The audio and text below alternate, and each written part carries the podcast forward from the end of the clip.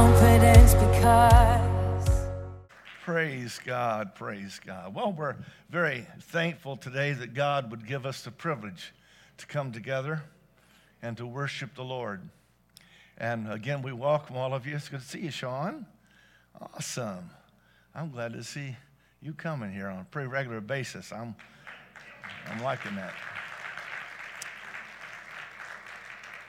And, and I just met a brand new first time guest today that, and I'm trying, I'm trying so hard, but my, my mind is just failing me. So tell me again your name. Thank you for coming. We're so glad you're here. Praise God. And if you've been coming here for a week or two, then we just consider you as part of us, and we're happy to have you. And if you're first time, then we want you to know we're glad you're here, and we hope that you'll like it. But most importantly, we've come here to meet with God, and oh, you know, I just I felt God really dealing with my heart about what I'm going to preach on this morning.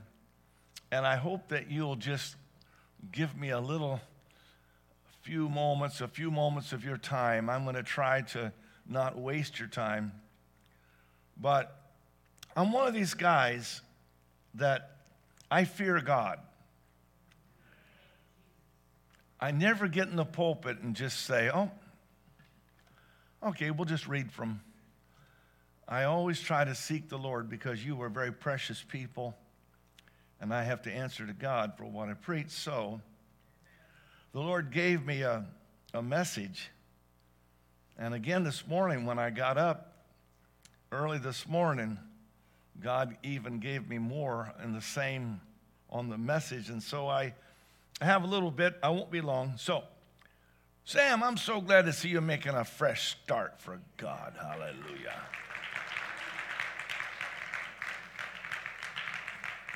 Deuteronomy chapter 8, I'm going to the Word of God, and I hope that you will help me preach this morning. If you look a little bit sleepy, I'll try to get that out of you. Hallelujah. Are you ready? Okay, we're going to Deuteronomy chapter 8, verse 1. All the commandments which I command thee this day shall you observe to do that you may live and multiply and go in and possess the land which the Lord sware unto your fathers. And thou shalt remember all the way which the Lord thy God led thee these 40 years in the wilderness to humble thee and to prove thee, to know what was in thine heart, whether thou wouldest keep his commandments or no. And he humbled thee and suffered thee to hunger and fed thee with manna which thou knewest not, neither did thy fathers know, that they might make thee know that man doth not live by bread alone only, but by every word that proceedeth out of the mouth of the Lord doth man live. And for a few moments, I'm going to preach to you on a message I believe God gave me, and I'm just going to call it Duck James. You'll find out later why.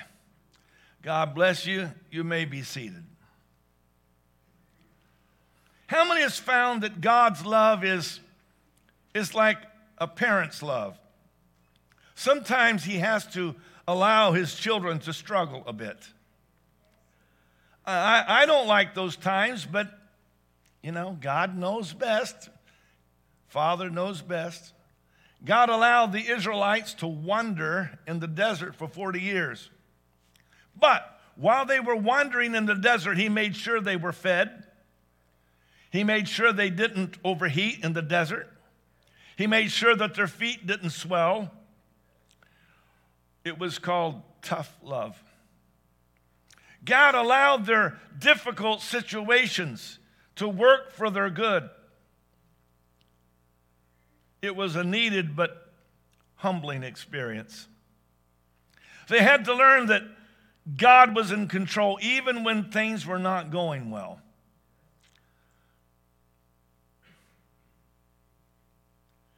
God, through Moses, instructed them that they would enter the land of promise. And when they did, they were not to get puffed up. They had to always remember that it was God that brought them through the wilderness, not their own abilities. For it was true that they most certainly didn't get it done by themselves. And through it all, God taught his people the high value and extreme urgency of complete obedience to the voice of God. Remember what the word says. I read earlier man doth not live by bread only, but by every word that proceedeth out of the mouth of the Lord doth man live. You see, it was in the wilderness experience. We all like smooth seas and the sunshine and everything going well, and the boss walking up and slap you on the back instead of slapping you a little bit lower.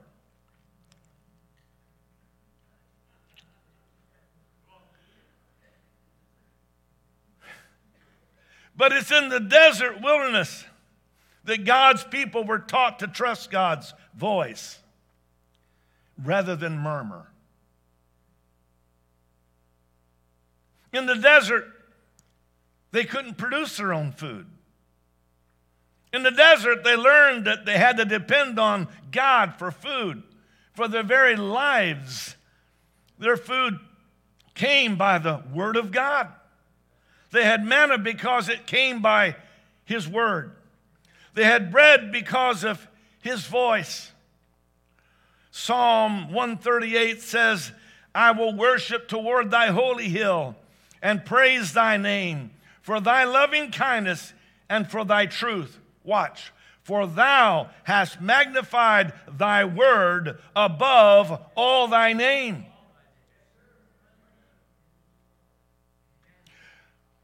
As I stand here today, I almost tremble because I'm quite sure that you don't realize the importance of what God is about to say to you. I have seen so many who have gone astray because they hid from the voice of God. The voice of God would speak and they would,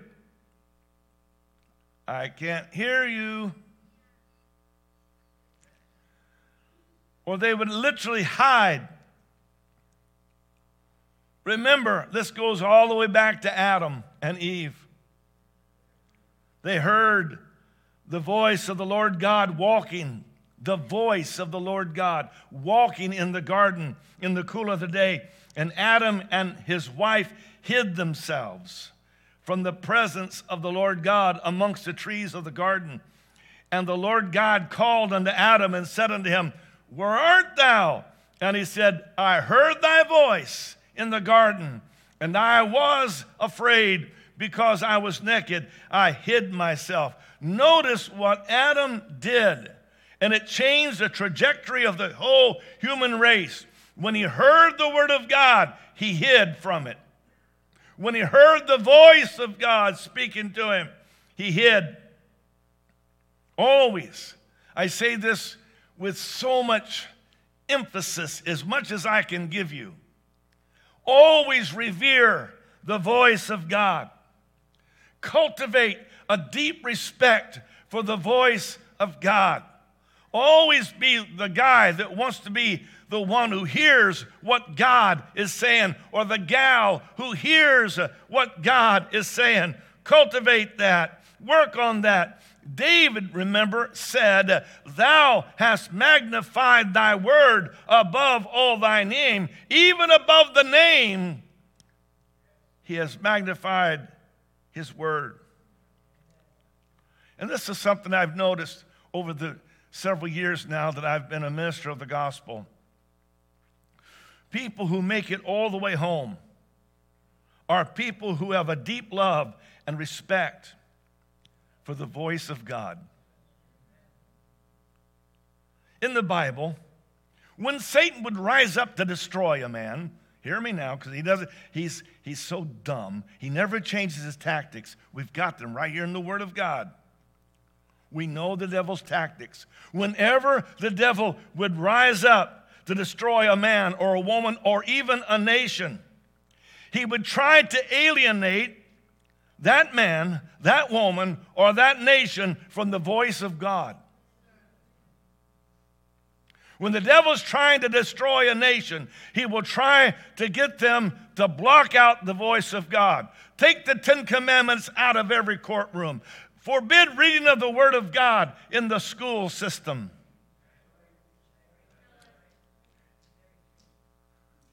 Don't listen to the voice of God. That's always his deal when he's trying to destroy a nation or when he's trying to destroy a man or a woman. He will try to destroy them from hearing the voice of God and to achieve his evil purpose.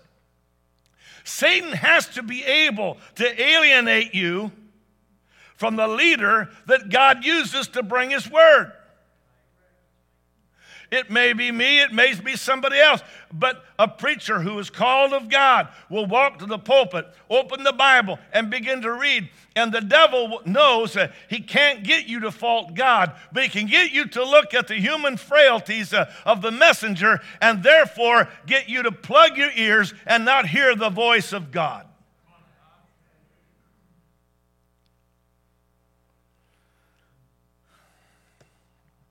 In the days of Moses. In Numbers chapter 16, they gathered themselves together against Moses, against Aaron, and said unto them, You, you take too much upon you. Seeing all the congregation are holy, every one of them, and the Lord is among them. Wherefore then lift you up yourselves above the congregation of the Lord. And when Moses heard it, he fell on his face. You know, if you want to know the truth, Moses didn't ask for that job. He tried to get out of it. and when they said, You're taking too much upon you, who do you think you are? Moses just fell on his face.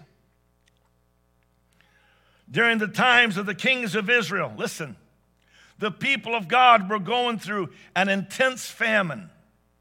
And when at last the king of Israel finally met up with the prophet Elijah, he growled at Elijah. And here's what happened in 1 Kings 18 17. And it came to pass when Ahab saw Elijah that Ahab said unto him, huh, Art thou he that troubleth Israel? This attitude toward the voice of God and the man who brought it would eventually bring King Ahab's untimely death. Ahab, the king of Israel, proposed to Jehoshaphat, the king of Judah, that they should go, jointly go to battle at Ramoth Gilead. And Jehoshaphat consented. But he said, First, before I, I go up to fight with you against those people, he said, I want to hear the voice of the Lord. I want to hear what the word of the Lord says. And when Micaiah, the man of God was brought in to speak.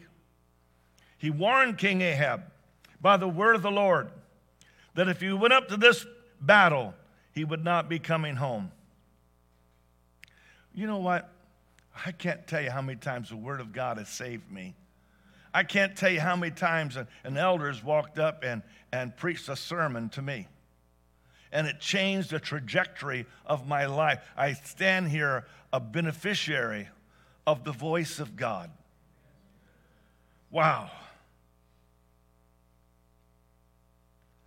And when he told him, if you go to this battle, King Ahab, you won't be coming back. The king of Israel's response is in 1 Kings 22 18.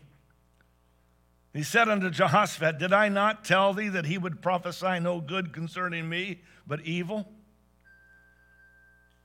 And 1 Kings 22 26. And the king of Israel said, Take Micaiah, carry him back unto Amon, the governor of the city, and to Joash the king's son, and say, Thus saith the king, Put this fellow in the prison, feed him with the bread of affliction and with water of affliction until I come in peace. And Micaiah said, if thou return at all in peace, the Lord hath not spoken by me. And he said, Hearken, O people, every one of you. Notice Micaiah was simply giving what God had given to him. And he said, Okay, if you come on home in peace, then I'll tell you something. I missed it. I, I didn't hear from God. But if I've heard from God, you'll come home in a body bag. That's what he said to Ahab. And Ahab's answer to that was, I told you. I told you that preacher's against me. I told you he would not prophesy anything good concerning me. And Ahab missed the point that God was just using a human vessel to speak to him, and he denied the voice of God. Now, on the other end of that spectrum, there's a man by the name of Samuel. He heard the voice of God. He responded with these words Here am I. And his life was a huge success because when God's voice spoke to him, he said, Here I am. It really is that simple not hiding from the voice of God, not staying away from the person maybe that God has used to bring you the word. This is why the devil doesn't want anybody going to church anymore. He doesn't want you watching online. He doesn't want you in service. He doesn't want you to hear the preaching of the Word of God. Elijah how many know that Elijah was a mighty prophet, a mighty man of God? But let me show you why Elijah was such a mighty man of God. The secret is found in 1 Kings chapter 19 verse 9. Here is the secret of Elijah's power. He came thither unto a cave and lodged there and behold the word of the Lord came to him. And he said, "What doest thou here, Elijah?" And he said, I've been very jealous for the Lord God of hosts, for the children of Israel have forsaken thy covenant, thrown down thine altars, and slain thy prophets with the sword. And I, even I only, am left, and they seek my life to take it away. And he said, Go forth and stand upon the mount before the Lord. And, he, and behold, the Lord passed by, and a great and strong wind rent the mountains and brake in pieces the rocks before the Lord. But the Lord was not in the wind. And after the wind, an earthquake, but the Lord was not in the earthquake. And after the earthquake, a fire, but the Lord was not in the fire. And after the fire, a still small voice. And it was so that when Elijah heard it, he wrapped his face in his mantle and he went out and stood in the entering in of the cave. And what I want to show you is, uh, is that Elijah wasn't moved by the earthquake, he wasn't moved by the fire, he wasn't moved by the great wind. But when the, the still small voice of God spoke, he so reverenced that voice uh, that he wrapped his head in his mantle and he stood to attention because uh, he recognized the value he recognized the importance of that still small voice. And God gave him direction. Going on. Another one of God's heroes is King David. We talk about him a lot. But do you know the secret of why David ended up so well and did so well? I'll show you the secret. It's written in his own words. And Psalm 119, verse 11, gives you the reason for David's success. He says, Thy word have I hid in my heart that I might not sin against thee. When, when God said, Seek my face, David said, Lord, my heart said, Thy face will I seek. This is the secret to every successful Christian, to every successful person who's going to live on the planet, is to value and respect and revere the Word of God and to listen to it and not to hide from it. And when God says something that's different than what you're wanting, you don't just turn and say, Well, I think I'm just going to stay away from there for a while.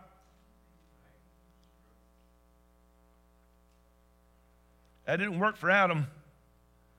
Won't work for you either. You know, if the nation of Israel had had a reverence for the Word of God, it wouldn't have been declared that they mocked the messengers of God, despised his words and misused his prophets until the wrath of the Lord arose against his people till there was no remedy. That is, that is such a strong statement. Until there was no remedy, no cure, no, no help for that. The prophet Amos prophesied, listen, in Amos 8 and 11, Behold, the days come, saith the Lord God, that I will send a famine in the land, not a famine of bread, nor a thirst for water, but of hearing the words of the Lord. Now, that is a far worse situation than a natural famine. It's the most grievous of all famines. A famine of the word is a time in which no prophet should appear. There'll be no spiritual counselor. There'll be no faithful reprover. There will be none any longer who will point out the way or will assure you of the mercy of God on your repentance and return to Him. This famine of the word is the severest of God's judgments on this side of the worm that never dieth and the fire that is never quenched. The most severe judgment of God is for God to say, okay, I'm going to remove my word. It's a famine of the word, not a famine of bread, not a famine for thirst of water, but of hearing the words of the Lord.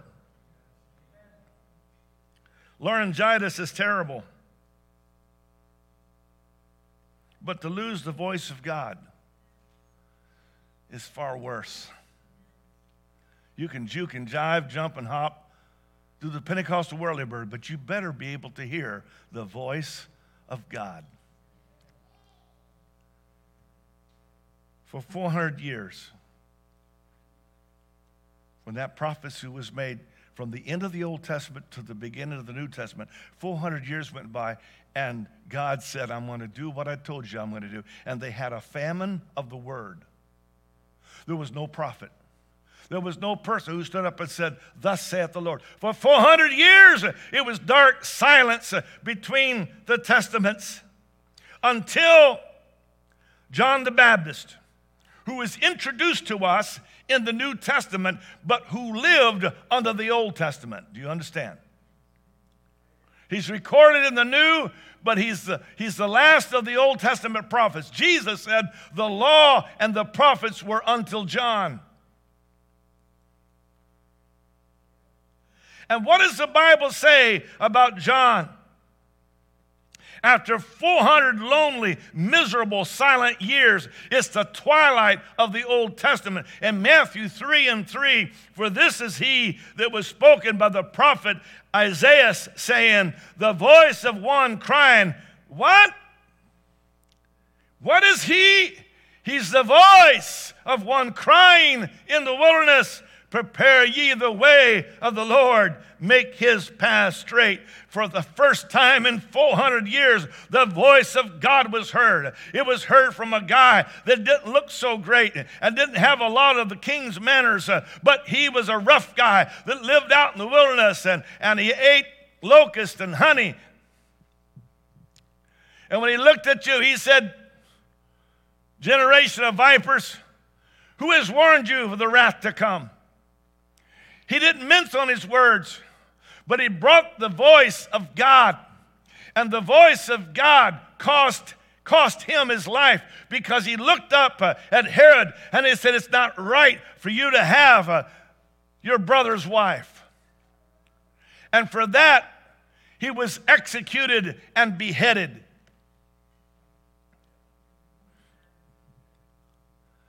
But it was the voice of God and that was the last voice of God in the Old Testament. But once again, the voice was back.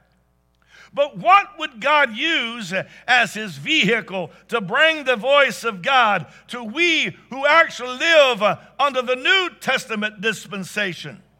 Well, to get that answer, you go to Revelation chapter 1, verse 10, and it says, I, John said, was in the Spirit on the Lord's day and I heard behind me, what? A great voice. I heard a great voice as of a trumpet saying, I am Alpha and Omega, the first and the last. And what thou seest, write in a book, send it unto the seven churches which are in Asia, unto Ephesus, Smyrna, Pergamos, Thyatira, Sardis, and unto Philadelphia, and unto Laodicea.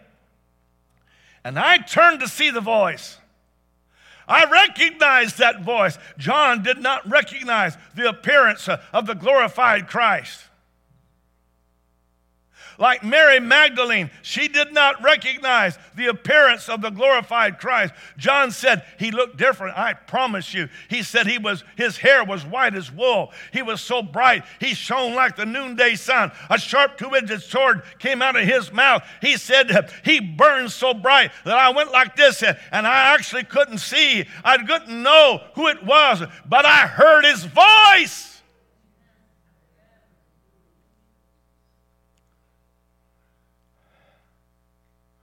And I turned to see the voice.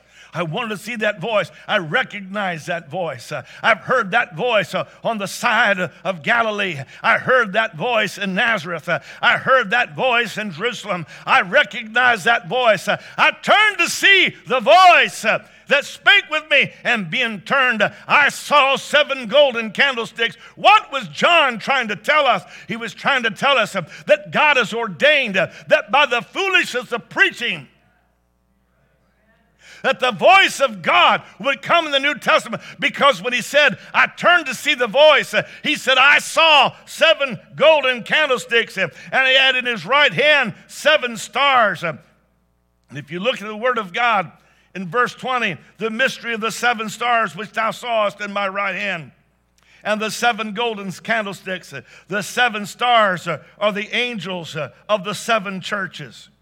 The Greek word is angelos which means messenger or means pastor and the seven candlesticks which thou sawest are the seven churches. Listen, folks, the number seven is one of the most significant numbers in the Bible because it is a number of spiritual perfection. It is a number which is stamped on every work of God. The seven candlesticks, the seven churches of Revelation represent the church of Jesus Christ from its birth on the day of Pentecost to the day of our catching away at the rapture. And John the Revelator got a revelation concerning the voice of God. He said, Here's the voice of God in the New Testament. I turned to see the voice, and I saw seven golden candlesticks.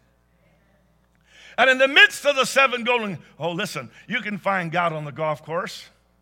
I find God on my prayer walk in my secret prayer place.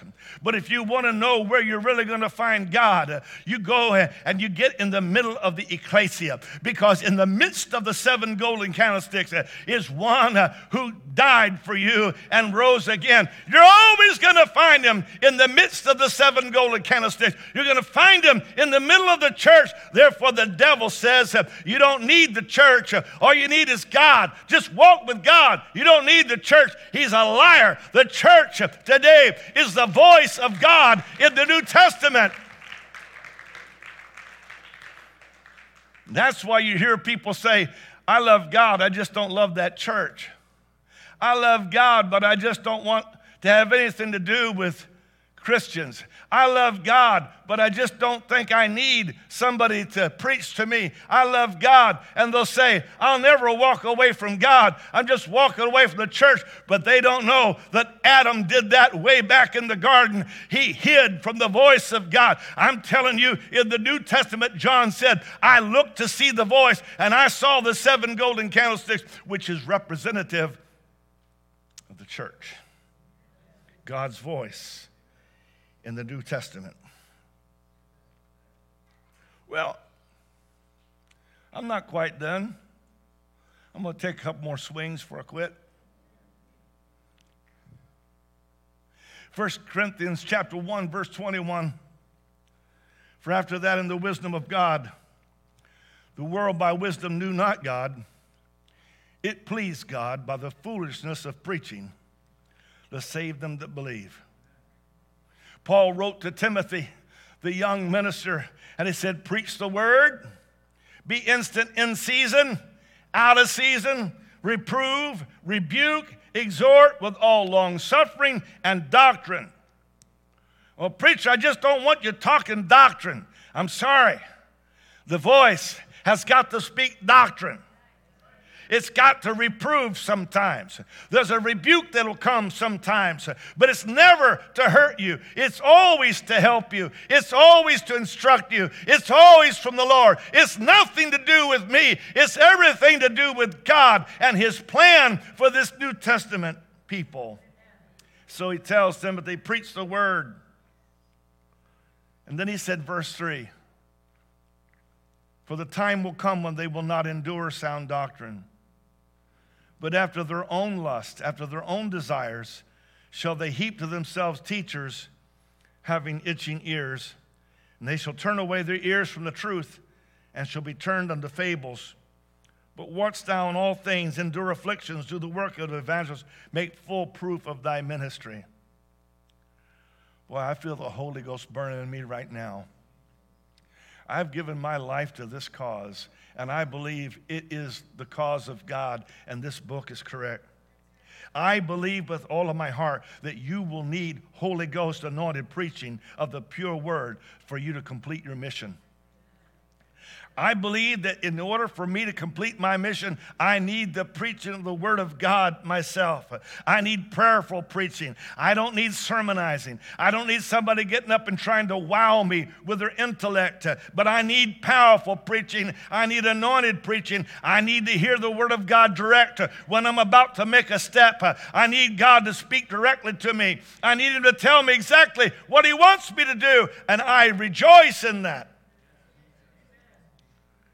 There is no power like the power of God that God sends when the preaching is preached as commanded by God. Did you know that the preaching of the word will actually carry you in the spirit? I found it. I'm in Ezekiel 37. The hand of the Lord was upon me, and he carried me out in the spirit of the Lord. See? Even if you're in a valley of dry bones, and the situation seems hopeless. Don't hide from the voice of God. If you suspect that the voice of God may offer different advice than what your plans are, don't hide from the voice of God. The voice of God is never to bring harm to you. The Word of God is to give you direction and guidance, understanding. Even if you're in the middle of a, a dry valley of bones, and situation seems hopeless, the anointed preached word of God is the answer. Because remember, in that situation, God said to Ezekiel, prophesy upon these bones and say unto them, O ye dry bones, hear the word of the Lord. Thus saith the Lord God unto these bones, Behold, I will cause breath to enter into you, and you shall live, and I will lay sinews upon you, and will bring up flesh upon you, and cover you with skin, and put breath in you, and you shall live, and you shall know that I am the Lord. How's that going to happen? He said, Ezekiel, preach to those bones. There's something wrong with a person who can worship and praise God. And when the preaching starts, they find every excuse in the world to go outside. Just going to tell you straight today. I need the Word of God. I love to praise God. I come to the house of God to worship the Lord. I want to enter His gates with thanksgiving, into His courts with praise. I believe in that. You know I believe in it. I practice it every time we come to the house of God. And not because of you, but because a long time ago I said, God, you are worthy. You're worthy of my praise. Whether I feel good or not, you're worthy of my praise. I'm going to do my best to praise God every time I come to the house of God, to enter His gates with thanksgiving thanksgiving, into his courts with praise. I'm thankful for that opportunity. I still know who is the King of glory? The Lord, strong and mighty. The Lord, mighty in power. He is the King of glory. I come to the house of God. I echo that in my heart. I say, Lord, you're the King of glory. I didn't come in here, sit down with a Reader's Digest or, with a little stinky cell phone and sit there and act like you are the most uh, or the least important person in the world. When I come into the house of God, you see me with my, with my cell phone. It's because I'm trying to get people to watch this service online. But I promise you, when I walk into this house, uh, I come uh, with the praise of God upon my mouth and with a thanksgiving in my heart. I walk into the house of God not to please you. Oh no! I come into the house of God to please the Lord. But I know that equally, when I sit in that pew, whether it be one of these preachers that are in this church, or it be a visiting minister, or I'm going somewhere else and I'm going to a conference, I want you to know that I'm not a guy that when you're not around, I don't worship. And I'll tell you something else when you're not around, I still like to sit down as close to the front as I can get. And when the preacher starts preaching, my eyes are following his every movement. I have learned since I was a child that the voice of God can make a difference difference between my success and my failure. I feel the Holy Ghost, can you tell? Nothing like the anointed word of God.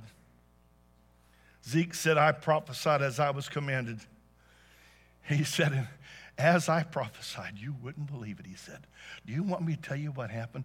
While I was prophesying, there was a noise. I heard a bang and a clatter and a, shaking and the bones coming together. And when I, I looked and I saw sinews and flesh coming up on those bones, and, and I saw skin covering them, and there was no breath. And, and God said, Okay, it's the word that's still powerful. Prophesy to the wind. Prophesy, son of man. Say unto the wind, Thus saith the Lord God, Come for the four winds and breathe upon these slain why? That they may live. I'm going to tell you something. The devil knows the power that's in the voice of God. He knows the power that's in the word of God. He wants to distract you every time somebody gets up to preach. If they don't do just exactly exactly how you like or they don't keep it down the exact certain a few minutes that you're willing, you just turn them off and, and walk away and say, well, that was just a, a sermon. I got news for you. The word of God will save your soul. The word of God will deliver you the word of God will heal you. He sent his word and healed them.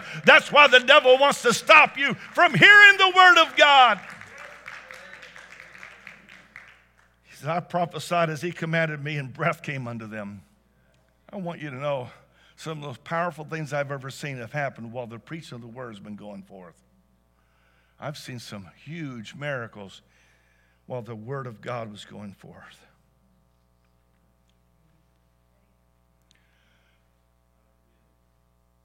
He's here. My friend's here. He's here. What is your friend's name? What is my friend's name? Jesus. Sorry, Rick. I don't see Jesus What is that about? Lift your hands and praise God, will you? Hallelujah.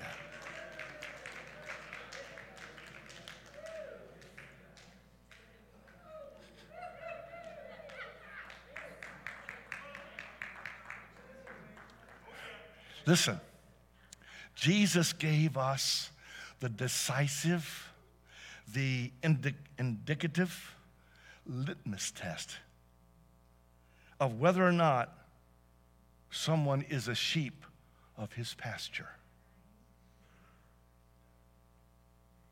He said it clearly in John 10 27. My sheep hear my voice. That is the litmus test of whether you are in the pasture, in the flock that Christ pastures or pastors, or if you're one of the goats that when you turn your back, the goat will butt you. But Jesus said the indication of a sheep is, My sheep hear my voice, and I know them, and they follow me. I was amazed when I read this no less than four times.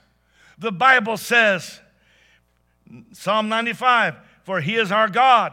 We are the people of his pasture and the sheep of his hand. Today, if you will hear his voice, Harden not your heart.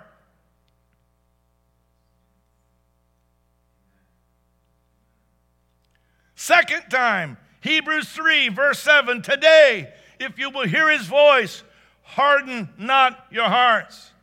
The third time, Hebrews 3:15, while it is said, Today, if you will hear his voice, harden not your hearts. And the fourth time, Hebrews 4 and 7, Today, if you will hear his voice, harden not your hearts. And it came crashing down to me, and I began to think about all the years I've been living for God. And I was thinking about some of my friends that right now are going through hell on earth. Now, everybody's going to go through trials, don't get me wrong. Everybody's going to have fiery trials at some point. But I have noticed that some folks, that when God gave them a word, and they said, I don't, I don't, I don't want to listen to that. And it was not man's word, it was God's word. I have noticed in every instance that they have gone on to suffer greatly. How many friends I have known who either went through or are right now going through hell because they hid from the voice of God. And when God spoke to them, they said, No, nah, I don't think so.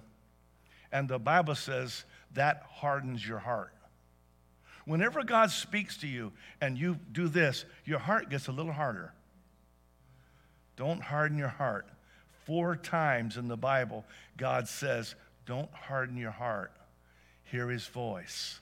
Don't harden your heart. Hear his voice. Now I come to the conclusion.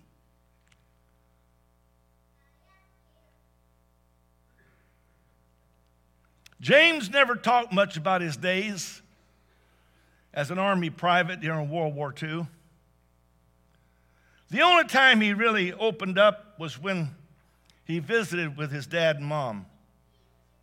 Then James and his dad would chat on the living room couch while James' daughter played with her dolls on the floor and listened.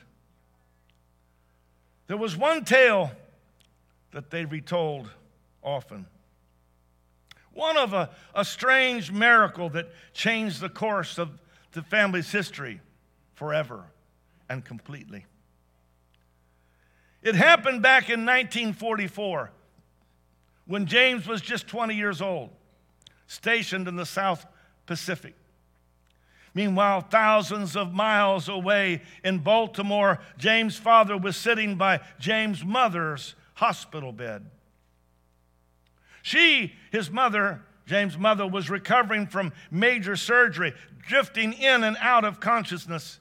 James' father wished there was something he could do to ease her pain. It didn't help that both their sons were fighting a war halfway across the world. One son was in England, and James was in New Guinea.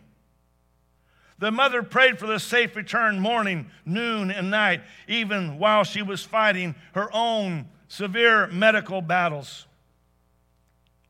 Well, James' dad was flipping through the newspaper one day, skimming the war headlines, when his wife suddenly sat up in bed, her eyes wild. Sweetheart, sweetheart, what's wrong? Dad said, taking her hand. Duck, James! She bellowed.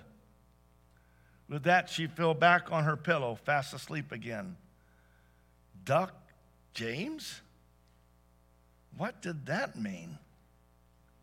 When James' mom woke up an hour later, Dad questioned her about it, but she had no recollection of saying anything. So they decided she just had a, a bad dream. It was not until several weeks later that Dad received a letter postmarked from the U.S. Army with James' neat script on the envelope. He tore it open.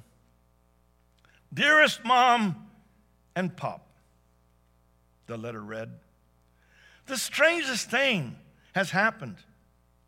My unit had been on high alert after reports of enemy troops nearby. I was preparing my equipment for the nighttime attack when I heard a woman's voice piercing through the silence of the jungle, clear as a bell.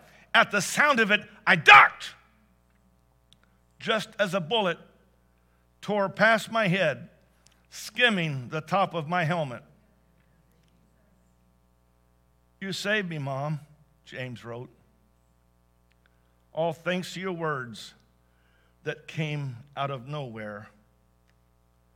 Duck, James. And I am preaching to somebody who's in spiritual warfare in a very similar way. The Word of God is being sent to you. Listen, love, thank God for, obey the Word of God. And I close with this one statement from Jeremiah Call unto me, and I will answer thee, and show thee great and mighty things which thou knowest not.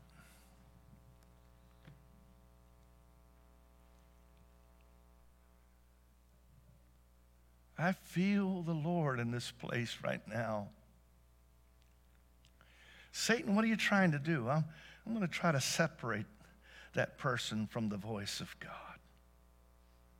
I'm going to try to separate her or him from hearing the voice. I'm going to try to get them to hide from the voice of God. I'm going to make them think that they don't need the voice of God. Oh, no, you're not. My sheep, Jesus said, know my voice. I want you to open your heart right now. If God is speaking to you, I want you just to close your eyes with me and would you not hide from the voice of God, but would you just reach your hand toward the Lord and say, God, I want to hear every word you say. I never want to be estranged from the voice of God. Lord, when you speak, I want to be one of the first ones that says, Yes, Lord, here am I, like Samuel of old. Here I am, Lord. I surrender my will. I've surrendered my emotions. I surrendered my intellect, but now I surrender my will. Here I am. I always want to be able to hear your voice. Please don't send me a famine of the word.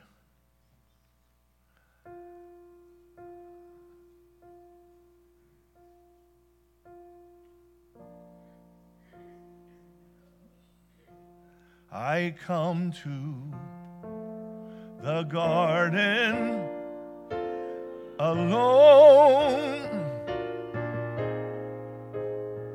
while the dew is still on the roses.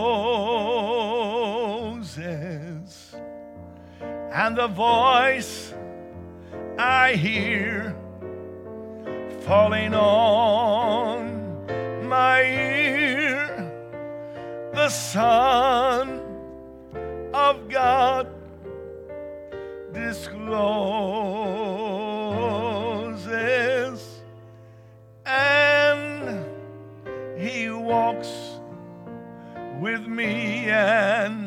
He talks with me, and He tells me I am his own. And the joy we share as we tarry there, none other has ever known. Why he speaks and the sound of his voice. Hallelujah. Oh, yeah, is so sweet. The birds hush their singing, and the melody that he gave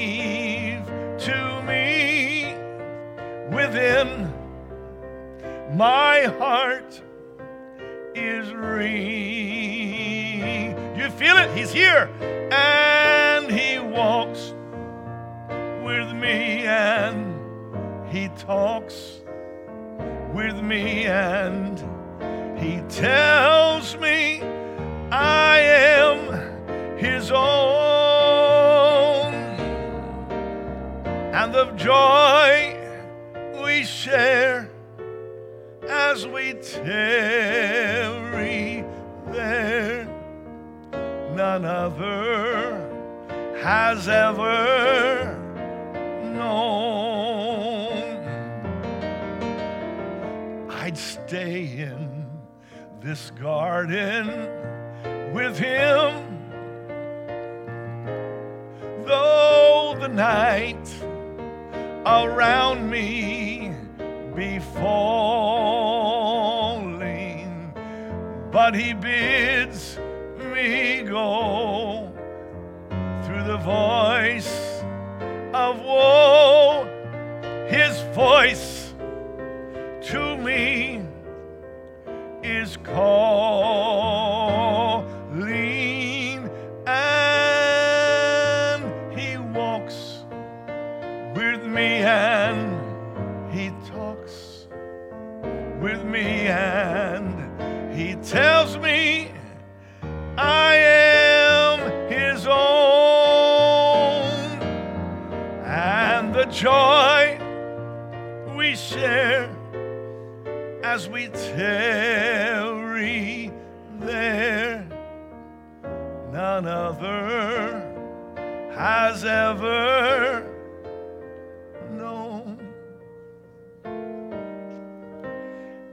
I can't tell you when I felt any stronger than I feel right now that God is speaking and that God is talking to somebody. Please don't let the devil build a wall between you and the voice of God. Harden not your heart. Somebody said, Well, how do you harden your heart? Well, it's the same sun that melts the butter hardens the clay.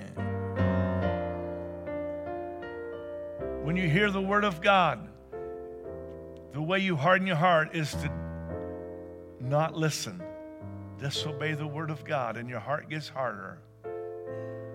But if you are one of those like me that values the voice of God, I don't care who you are.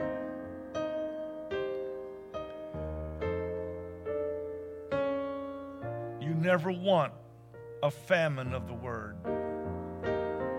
Is there anybody here that's heard anything that's been said? And you want to stand to your feet and say, God, when you speak, I want to listen. When you speak, Lord, I want to listen. He speaks and the sound of his voice. It's so sweet. The birds hush their singing, and the melody that he gave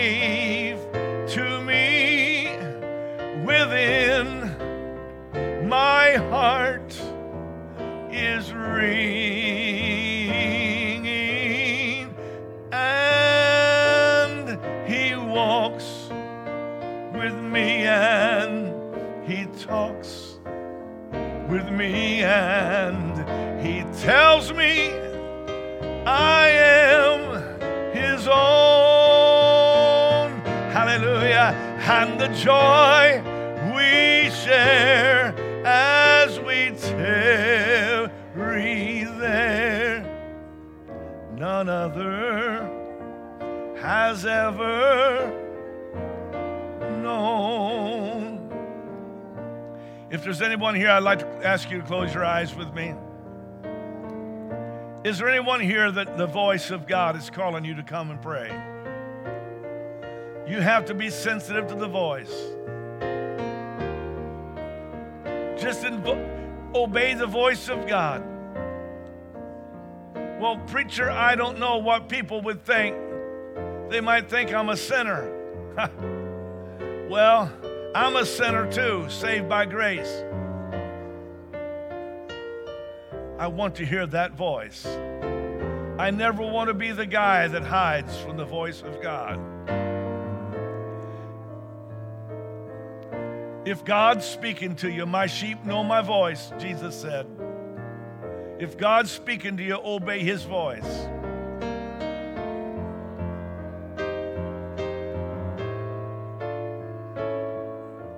I see what the devil's tried to do in someone's life. He wants to take the voice of God out of your life. But oh God, I want to be like Samuel and say, Lord, I hear your voice. Here am I. I want to hear your voice, Jesus. Oh, he speaks and the sound of his voice. Oh, it's so sweet. Hallelujah. The birds hush their singing, and the melody that he gave to me within my heart is ringing,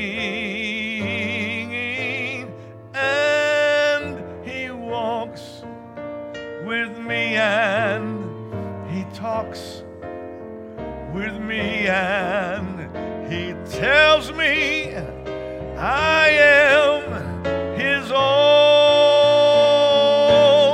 And the joy we share as we tarry there none other has ever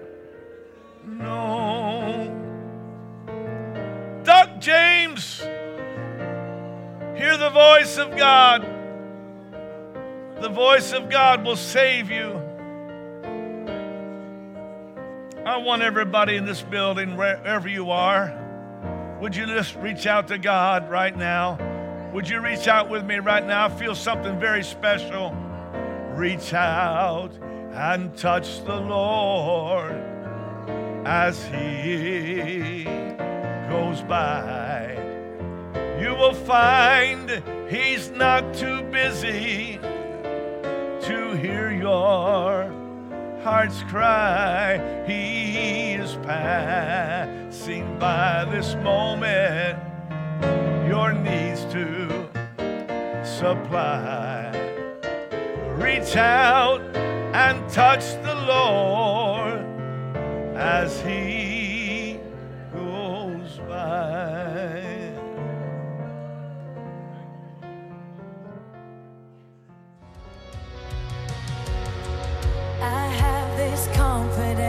because I've seen the faithfulness of God.